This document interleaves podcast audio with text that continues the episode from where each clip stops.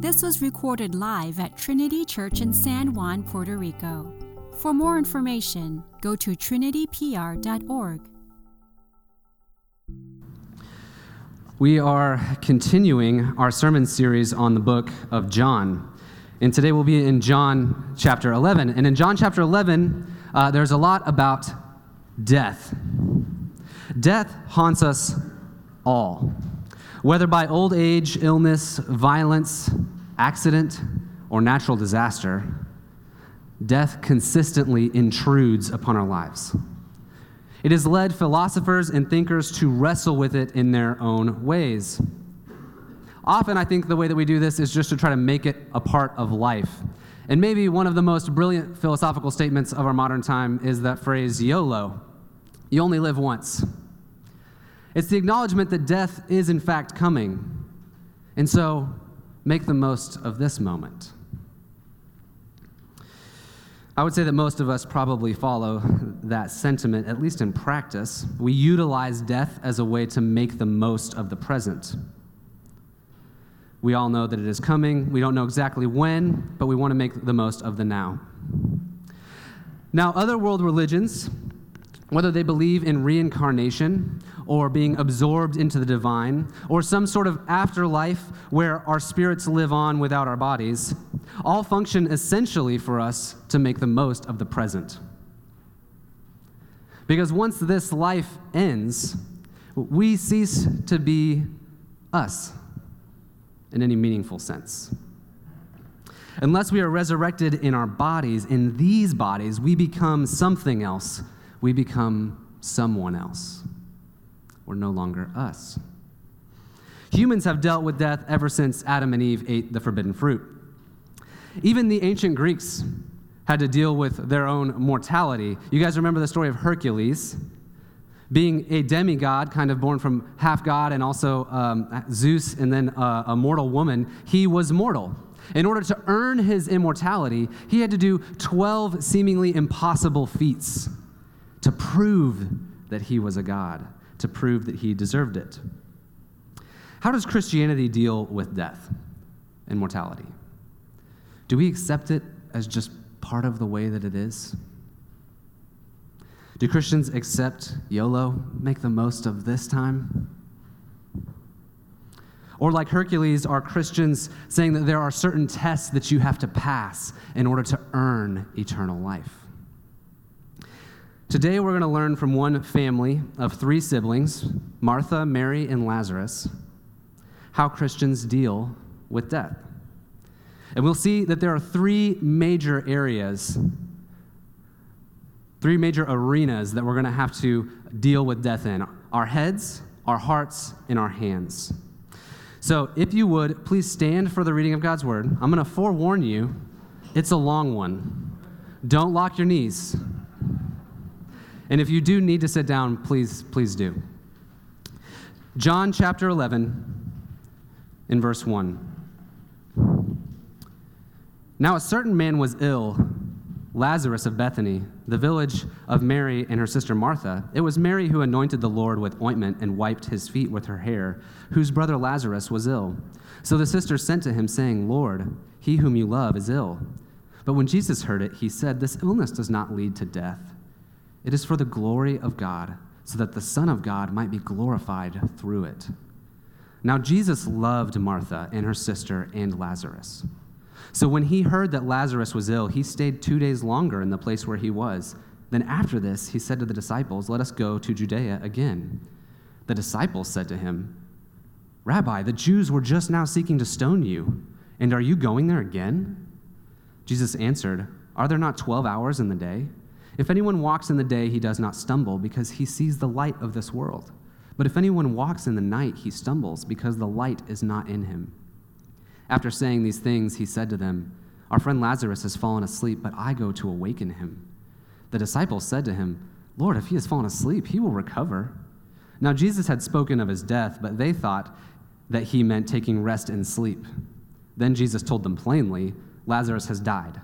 And for your sake, I am glad that I was not there, so that you may believe. But let us go to him. So Thomas, called the twin, said to his fellow disciples, Let us also go, that we may die with him. Now, when Jesus came, he found that Lazarus had already been in the tomb four days. Bethany was near Jerusalem, about two miles off, and many of the Jews had come to Martha and Mary to console them concerning their brother. So when Martha heard that Jesus was coming, she went and met him, but Mary remained seated in the house. Martha said to Jesus, Lord, if you had been here, my brother would not have died.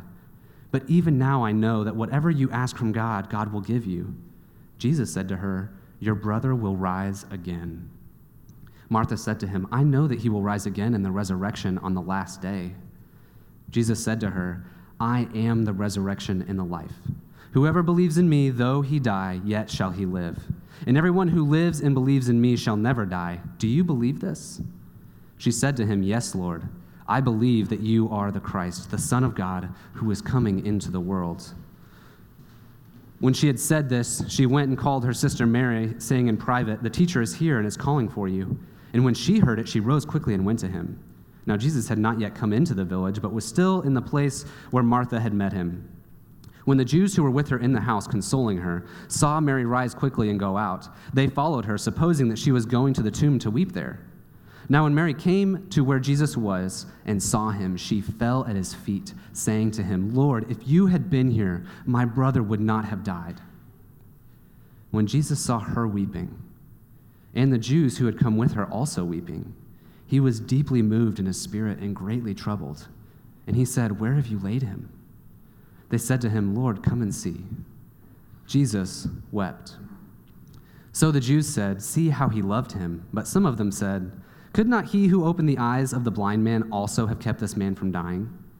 Then Jesus, deeply moved again, came to the tomb. It was a cave, and a stone lay against it. Jesus said, Take away the stone. Martha, the sister of the dead man, said to him, Lord, by this time there will be an odor, for he has been dead four days. Jesus said to her, Did I not tell you that if you believed, you would see the glory of God? So they took away the stone. And Jesus lifted up his eyes and said, Father, I thank you that you have heard me. I knew that you always hear me, but I said this on account of the people standing around, that they may believe that you sent me. When he had said these things, he cried out with a loud voice, Lazarus, come out! the man who had died came out, his hands and feet bound with linen strips, and his face wrapped with a cloth. Jesus said to them, Unbind him and let him go. Many of the Jews, therefore, who had come with Mary and had seen what he did, believed in him. But some of them went to the Pharisees and told them what Jesus had done. So the chief priests and the Pharisees gathered the council and said, What are we to do? For this man performs many signs. If we let him go on like this, everyone will believe in him, and the Romans will come and take away both our place and our nation. But one of them, Caiaphas, who was high priest that year, said to them, You know nothing at all. Nor do you understand that it is better for you that one man should die for the people, not that the whole nation should perish. He did not say this of his own accord, but being high priest that year, he prophesied that Jesus would die for the nation and not for the nation only, but also to gather into one the children of God who are scattered abroad. So from that day on, they made plans to put him to death. This ends the reading of God's word. The grass withers, the flowers fade, but the word of the Lord stands forever. But you no longer have to stand, so please be seated.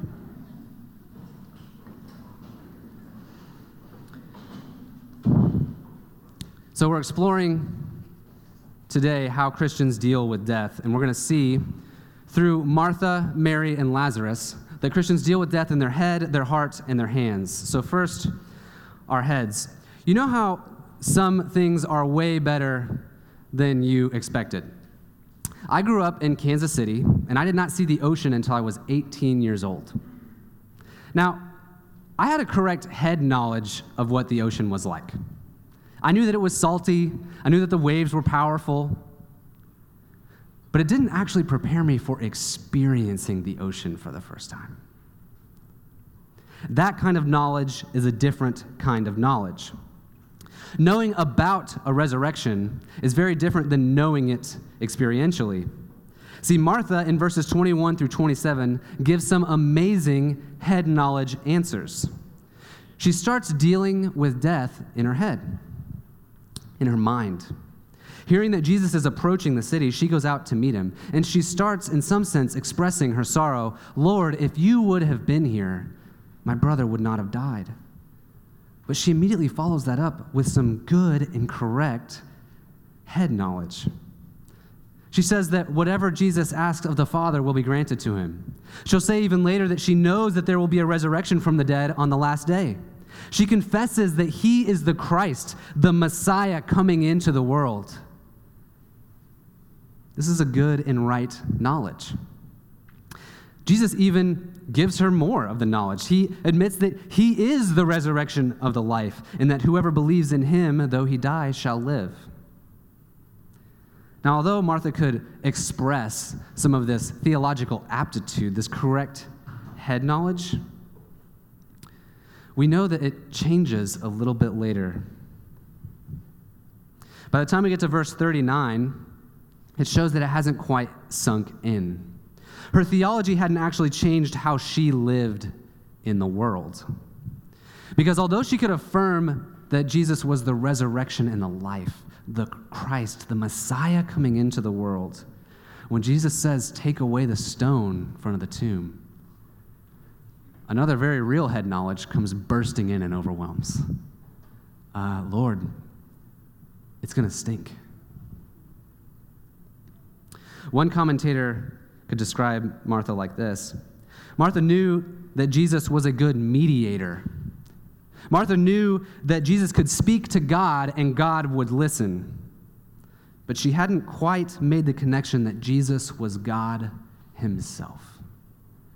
That Jesus had the authority to say with a loud voice, Lazarus, come out, and that the dead would obey. Mary was going to need more than simply head knowledge. She was going to need a resurrection power to indwell her, to help her connect the dots. She, of course, was going to witness Jesus performing that which we, we read in the passage, where he raising Lazarus from the dead. But she needed the resurrection power to continue making her theological head knowledge effective to her person. When Jesus says in verse 25 that he is the resurrection and the life, he was informing Mary I'm sorry, Martha, not Mary, Martha, that she would need more than just correct answers. She would need to see Jesus himself for who he says he is. What we learn from Martha is how to deal with death with our heads. And we can learn three things from this passage. First, we can conclude that studying doctrine is actually very important. In dealing with death, it's important to know that the Bible never says that we're going to become angels.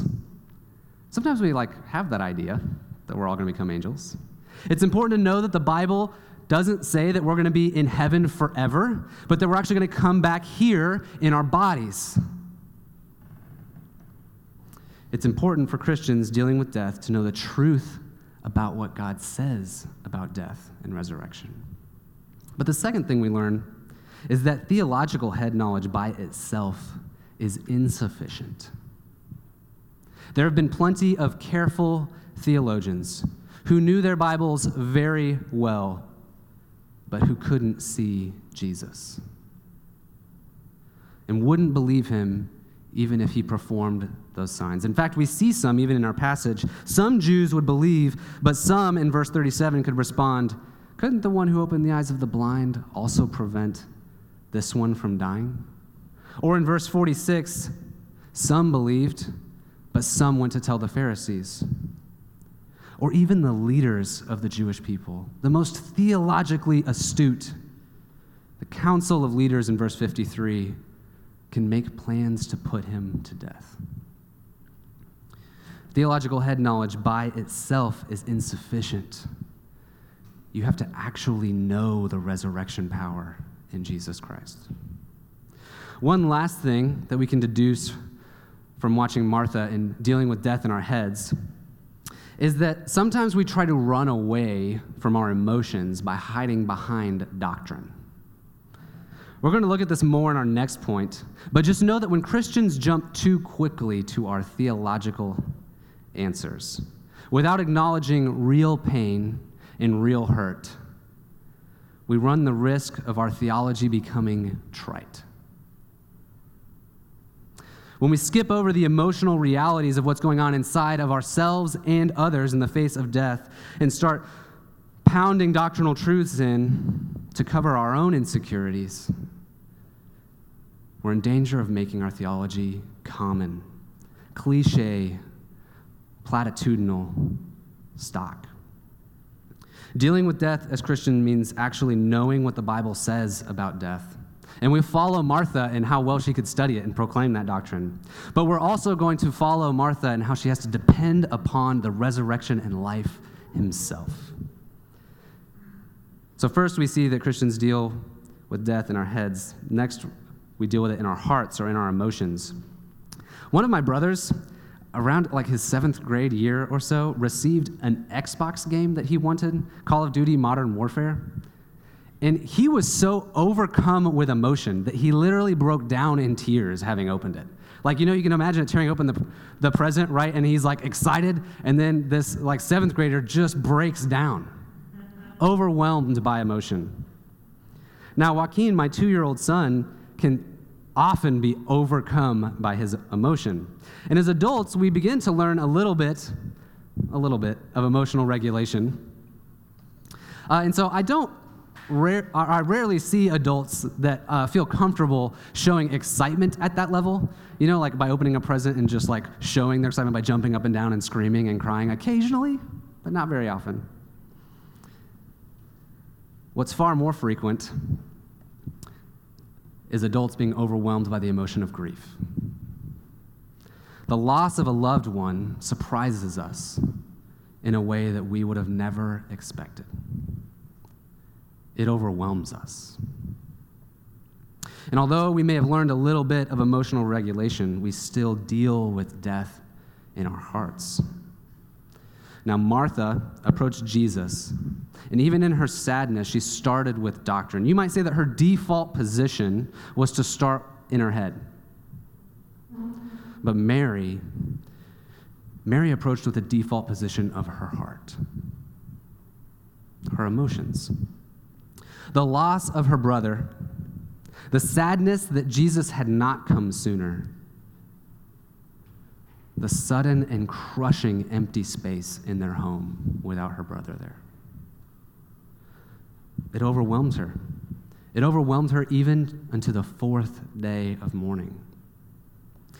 And as she runs to Jesus and falls down at his feet, her emotionally charged question almost seems as if it's charging Jesus with an injustice. If you would have been here, my brother wouldn't have died. How is Jesus going to respond to this display of emotion? We often tend to believe that Jesus was a stoic, that showing emotions is bad, that it's just full of sinfulness. Now, maybe uh, with millennials like myself leading churches, that's beginning to change because we like to feel our emotions a lot, or so I'm told from older people. But on the scale of willing to show emotion to not, uh, I'm still a Presbyterian, so I think that's off the charts. Like, we do not even make it. We just can't show emotion. I think we all have something to learn in how Jesus responds to Mary because he looks at this woman weeping at his feet. He looks at the others also weeping. And he himself wept. Jesus wept so much so that the Jews were astonished at how much he loved Lazarus. You see, Jesus affirms that grief has a time and a place. Jesus himself grieves for the loss of his friend. But Jesus is not so caught up in his grief that he slips into despair. We might say that Jesus identifies with experiences and even shows Mary the fullness of what grief can look like.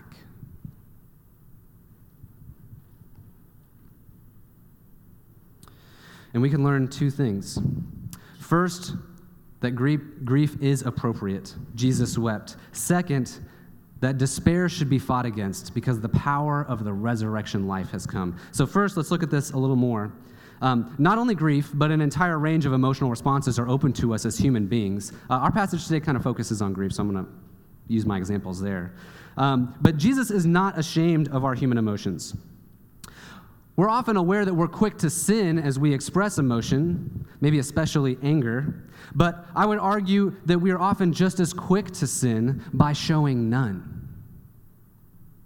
The repression of emotion might be just as full of our own pride and our own protection of self image than our expression of emotion. We are desperately dependent upon Jesus to save us.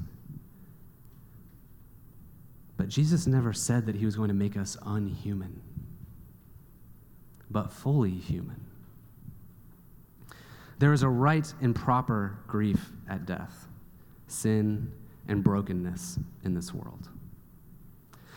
The second thing, though, we can learn from Mary is that we fight against those extremes of our emotions that blind us to Jesus himself. When in grief, despair is the temptation. Despair that there is no hope, that the finality has come and all is lost.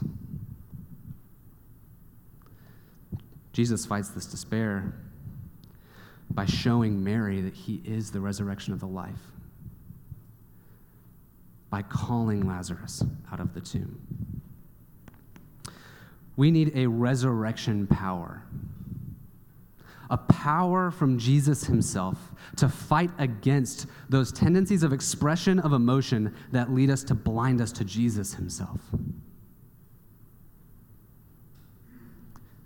Jesus says that the indwelling of the Holy Spirit will drive us again and again and again to see Jesus himself.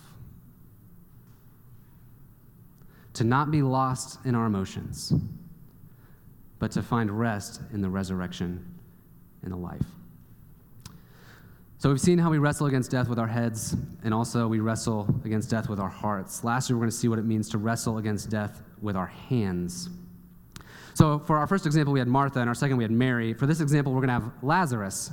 Now, if you were paying attention, you might be thinking, Lazarus doesn't do a lot in this passage. He doesn't even say anything. And that's kind of my point. Having died, covered in stench, called out of the tomb, not only did Lazarus simply obey the voice of his God, 43 and 44, by obeying the voice of his God that said, Come out of the tomb when he was dead, but he would continue to be a testimony to God's resurrection power. Now, I had you stand for 53 verses, and I really wanted it to go a little bit more. But if you were to keep reading into chapter 12, this is why I didn't do this. You guys can already see where this is going. So it's like we're in chapter 11, going all the way to chapter 12. Chapter 12, 9 through 11, you would read this. When the large crowd of Jews learned that Jesus was there, they came, not only on account of him, being Jesus, but also to see Lazarus, whom he had raised from the dead. So the chief priest made plans to put Lazarus to death as well. Because on account of him, many of the Jews were going away and believing in Jesus. Lazarus' job, having experienced the resurrection power of Jesus, was to bear witness about that by existing. When we have experienced the resurrection power of Jesus Christ, our job is to bear witness by existing, by living our lives in light of that reality. You can think of it this way, and I've used a, a, similar example before. You know, the river of life used to only flow one way, right? From life to death. From life to death. Ever since Adam and Eve. But Jesus reversed that river he brings dead things back to life. But in some sense, Jesus has dammed up the power of that river with himself until he comes again in its fullness. And the resurrection is on full display when everyone is risen from the dead. That resurrection in the last day that Martha was talking about. But Jesus said that when he sent his Holy Spirit, that we would experience little tastes of this resurrection. Little pieces of that river would burst forth here and now.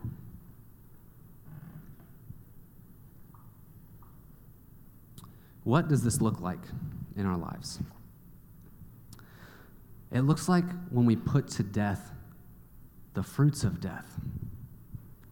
when we stop doing those things that mark a life lived in the valley of the shadow of death.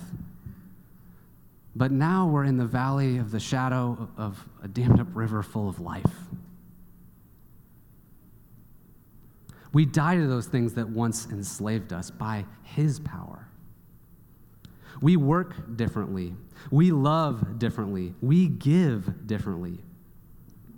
I hope you understand what I'm saying. A lot of times we believe as Christians that we're going to escape this world, that Jesus is coming to destroy, and we will just live with him in heaven forever. But that's not what the Bible says.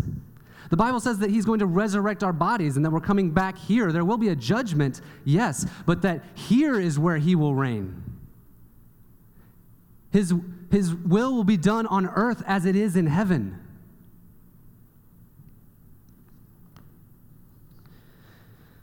maybe one way to take one kind of takeaway from this application, and someone a lot smarter than me pointed this out. But one of the biggest things that Christians can show our world about a resurrection power is what true and real forgiveness looks like. Our culture is increasingly unable to forgive. Every disagreement is equated with hatred. Communities are formed around shared ideals, not around proximity. Our culture is more or less okay with slander, posturing, manipulation. We're okay with canceling, controlling the narrative. In a time where every disagreement equals a burned bridge, we curate our social media feeds to tell us what we want to hear. We're in a culture that is increasingly unable to forgive. If this is the only life there is, then justice has got to be paid now.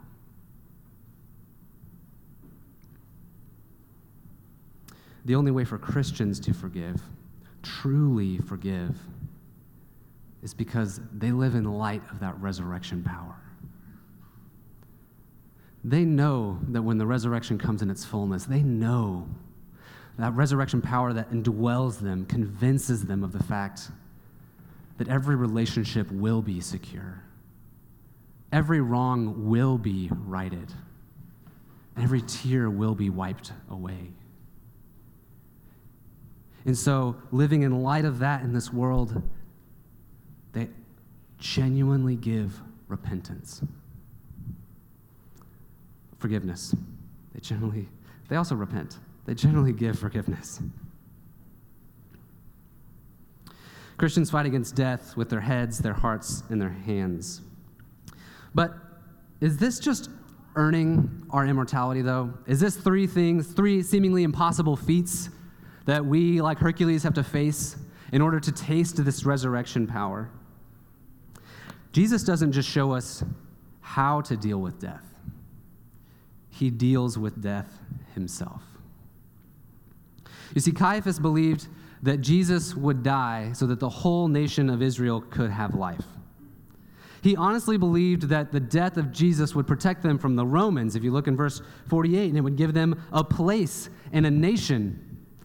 And so these guys said, you know what? He's going to have to die to protect this nation, because or else the Romans are going to come and take it away from us. Their vision of rescue was far too small. They wanted rescue from just the Romans. And so, when Jesus was about rescuing them from death and gave Lazarus life, that would be the last straw for them. It'd be the last straw for Caiaphas, it'd be the last straw for the Sadducees, and it'd be the last straw for the Pharisees. Now, in the Disney version of Hercules, he also had to earn his divine status, his, his immortal status. But he did so through seemingly self sacrifice. But if you're paying close attention to the Disney Hercules movie, and maybe it's been a while since you've seen it, it's hard to say that that would be a selfless self sacrifice. He's dying for his love interest, which is powerfully emotive. But Jesus dies for those who were spitting on him those who would abandon him. And as scripture would say, while we were still enemies, Christ died for us. Jesus dealt with death ultimately so that we might deal with death temporally. Jesus dealt with death in its fullness so we might only experience it in part. Jesus dealt with death so that a river might flow the other way. He dealt with death because he is the resurrection and he is the life. Christians deal with death not so that we can earn everlasting life. We deal with death because we have been united to the living one who is not in the grave who is still alive, who sees you in your grief and approaches you, who weeps with you and says, This too I will rescue. He calls us to live in the power of his resurrection here and now. He calls us to wrestle with death in our head, hearts, and hands while resting in his defeat of death. He looks at you and me and invites you to believe like the disciples, to know, to experience, and to rest in the resurrection and the life himself. Would you pray with me? Father, we can try to explain away death, but it still surprises. We can try to ignore our emotions, but we are often still so overcome. Father, we can try to live our lives as if death isn't there. We need a stronger power. Allow us to know, experience, and rest and live in light of the resurrected and living one, in whose name we pray. Amen.